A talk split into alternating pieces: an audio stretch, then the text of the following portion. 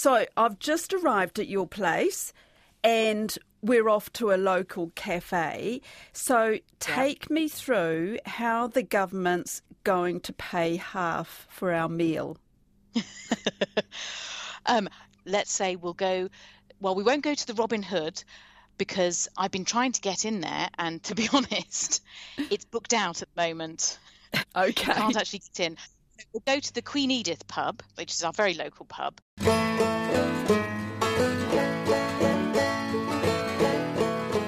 I'm Sharon Brettkelly, and for the detail today, I'm off out with my former RNZ colleague Joanna McKenzie in Cambridge, England. Well, virtually anyway.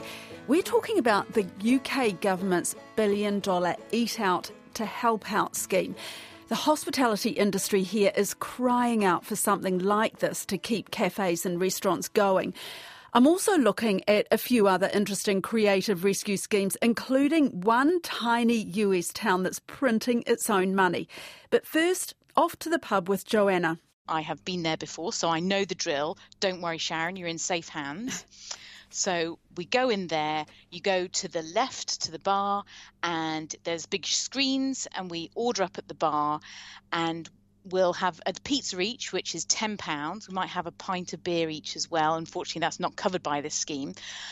Um, when they ring up the bill, should come to £20, but it only comes to £10 the way it works is that the the lovely barmaid at the Queen Edith pub, they then tot up all their claims of the people that have come in their covers, and then they they they make the claim to the government to get the money back. You don't have to go online or book ahead or anything like that. So we don't have to do anything. You have to book ahead because you're going to struggle to get a table otherwise because it's been so busy. Like all, we went to a little village pub on Monday in a village out in the middle of Cambridgeshire, the lady said they, after the first couple of weeks, they actually had to put a time limit on when they were serving food because the chef was absolutely exhausted because they had so many people coming in. And that's a little village pub in the middle of nowhere. Um, wow. So it's, it's a victim of its own success the scheme. Yes, in parts, you know, and she she was saying that they then get people coming in on the days when it's not on, on Thursday, Friday, Saturday, Sunday, and sort of complaining, well, well, why can't I get my meal half price or get my ten pounds off? you know, and people are getting really grumpy about it. So yeah, so that's the thing that we should point out is that it's only Monday to Wednesday. Yes. Um, and what I'm worried about is that so the last day of this scheme is Monday, the 31st of August, which is the August bank holiday, which is I mean you've lived in Britain. It's it's a huge deal. It's the sort of the last weekend of the summer. It's generally the last week before the kids go back to school. It's going to be monumental on Monday. The restaurants cafes and they're going to be heaving. Uh, I don't I don't know whether they realized this when they brought in the plan, but this last day could be absolutely huge and end up costing the government and the taxpayer eventually a huge amount of money. I mean, we're already up to they set aside 500 million pounds for this scheme, and it's going to easily exceed that. Wow, 500 million pounds, a billion dollars. So let's take it back a bit to the beginning because it wasn't Boris Johnson's idea, I don't think. It was the Chancellor Rishi Sunak. And, and I see that this scheme's uh, been nicknamed Rishi's Dishes. Dishy Rishi, dishes the dosh. Is that right? That's what my family say. I should be. I should work for the Sun. Um, yeah, yeah. So it, it was part of his summer statement uh, in the Commons, which I think was on July the eighth, which set out a raft of measures. It was just. It was just like a huge cash giveaway. But, Mr. Speaker, we will go further. The final measure I'm announcing today has never been tried in the UK before. This moment is unique. We need to be creative. So, to get customers back into restaurants, cafes, and pubs and protect the 1.8 million people who work in them, I can announce today that for the month of August, we will give everyone in the country an eat out to help out discount. And um, I remember hearing it and thinking that can't be right because that's really? We're all going to get half price off our you know when we go out. And and yes it was.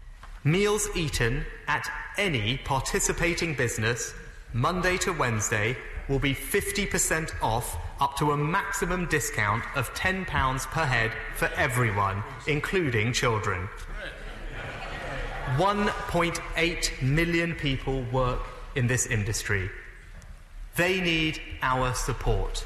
And with this measure we can all eat out to help out. And we went out to Honest Burger in the centre of Cambridge, and I think our dinner should have cost over fifty pounds and came to over thirty pounds, and most of that was my double gin.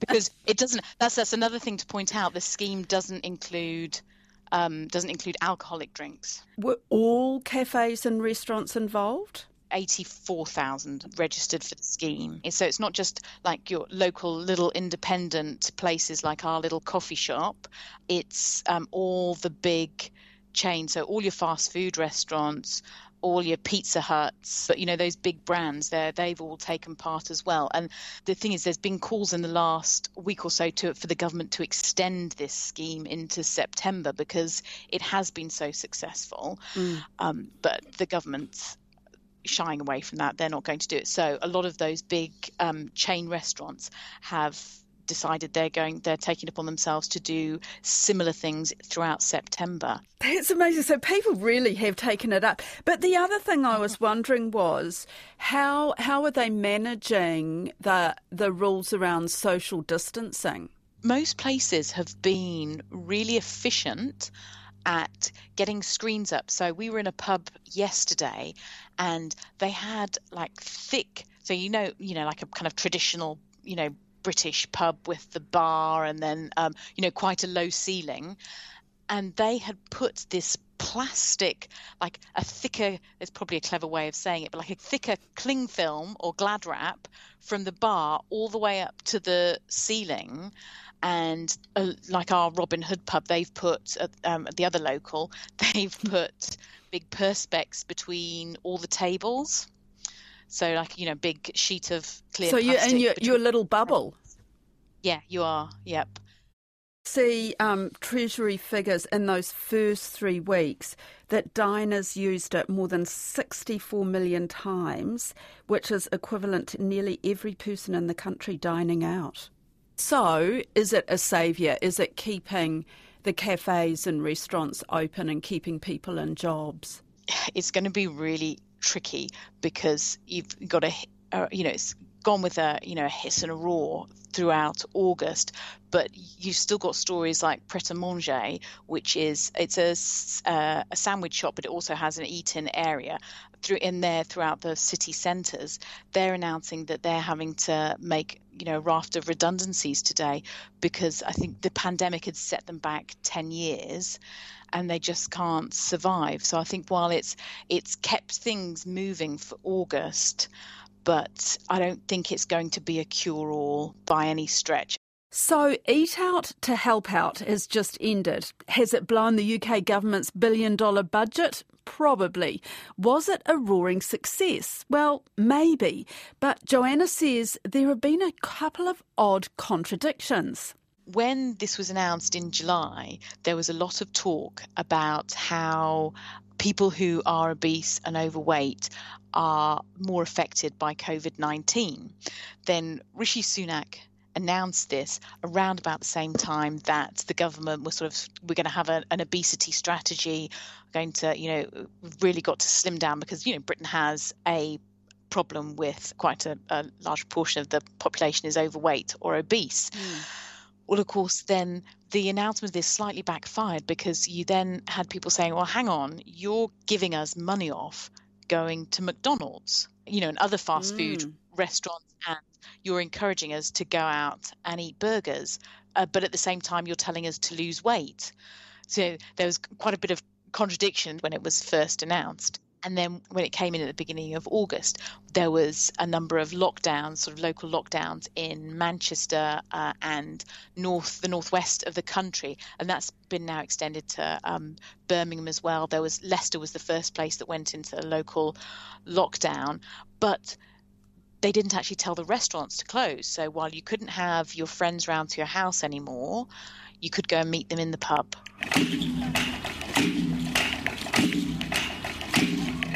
Let's get across the ditch now because the Prime Minister, Scott Morrison, has announced some interesting schemes to keep the economy afloat. It's a health crisis with very significant economic impacts. This plan is about keeping Australians in jobs. This plan is about keeping a business in business. One scheme that grabbed me is the billion dollars that's going into the Defence Force to upgrade military bases and build a new ship for humanitarian missions in the Pacific. And they're hiring dozens of former Qantas and Virgin aircraft engineers to do this. Here's economist Stephen Koukoulas, aka the Kook, from Market Economics in Canberra. Look, the, the government's unveiled a range of smaller ticket items. You know, you've got to remember that you know, a billion here or a billion there. It's a lot of money, of course, but that's only, you know, around about 0.1% of Australian annual GDP. So, you know, each billion dollars in itself is probably not going to be the rescuing item for the economy, but you add them all up, you probably get a decent contribution to the economy. So, yes, money going to the Defence Forces, having them uh, engage in more humanitarian and uh, internationally in the Pacific region uh, is is a positive thing for the economy. There's been a building scheme where the government's allocating money to people making uh, renovations on their properties. There's particular thresholds that you must meet, of course. Or if you're buying a brand new property, so i.e. one that's got to be built, not buying an existing property, which of course doesn't add much to GDP. Mm. They're wanting you know the the tradespeople to be you know putting up bricks and renovating kitchens and bathrooms and putting on decks and those sorts of things. So they've allocated just under a billion dollars for that scheme as well for the household sector to have. So how does that work? Do you apply for funds? It's a slightly complex one again, like a lot of these schemes. If you've got a home renovation, uh, it's got to be more than $150,000. So uh, one of the criticism, of course, is that not everybody has a renovation of $150,000 because that's a lot of money. The government will provide a $25,000 subsidy. It also applies to the fact if you are buying a newly constructed dwelling, or one that's about to be built, uh, they'll give you $25,000. So apparently, the early signs are that the take up rate's been very, very high. So people are taking advantage of the fact that whatever their renovation or or building costs are, they're going to save twenty five thousand. It's again, without being critical of the scheme, it's just another one of each of these ones that build up, build up, build up till you get to, so that you get a decent contribution to the economy. And tell me about the super scheme because people have been able to access their superannuation. Yes, the, one of the measures that the government here introduced.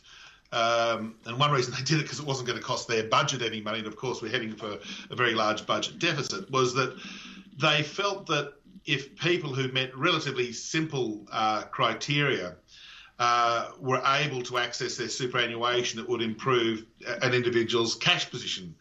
Individuals could withdraw up to $10,000 from their superannuation scheme and use that in, you know, to pay their rent, to pay their you know electricity and gas bill, to put food on the table, you know, all those things that you know, you, you need, and particularly with unemployment sort of skyrocketing as the lockdown occurred. Now, what we've seen to date is that close to 2 million individuals have accessed that scheme. So they've withdrawn uh, up to $10,000 in either or both of those quarters. So for some people, they've taken out up to $20,000. In New Zealand, the number of financial hardship KiwiSaver withdrawals is really starting to tick up, with $15 million due to financial hardship in July. That's 55% up on the same period last year. And the ANZ is warning that worse will come when the wage subsidies end. In Australia, it's on a much bigger scale and that's clearly helped the economy. Uh, but people, there's been some analysis on where people spent that money of course, some of it's gone to pay bills or to reduce your credit card debt and these sorts of things. But there's also been a pretty big increase in spending on online gambling, on alcohol, which is probably not the direct intent of what the scheme was meant for again. But again, it was getting money into the economy to support the economy. Sure. And, and could anyone access it, or did you have to prove any kind of hardship before you could get that money out? Well, a couple of things. First of all, you had to have the money in your super account, and certainly young people who might have been you know, part-time workers and while they were studying or similar didn't have much money in there at all. So that was a group of people that couldn't get their money out. But you did have to prove that your take-home pay, if you're a worker, had fallen by 30%. So people who were casual or part-time workers, if your hours dropped sufficiently, you had to you could get it. Obviously, if you're unemployed, uh, you could access your, that super scheme, or even if you're receiving the job keeper payment, but you were working zero hours, so clearly the hours worked had declined, you're able to access this scheme. Is anybody critical of the fact that people have been able to dip into it in this way? Because I guess it's it means that down the track they don't have this money. Oh, yes, there's been a lot of criticism of it. And I actually don't like that policy because if money's needed in the economy, the government should provide that.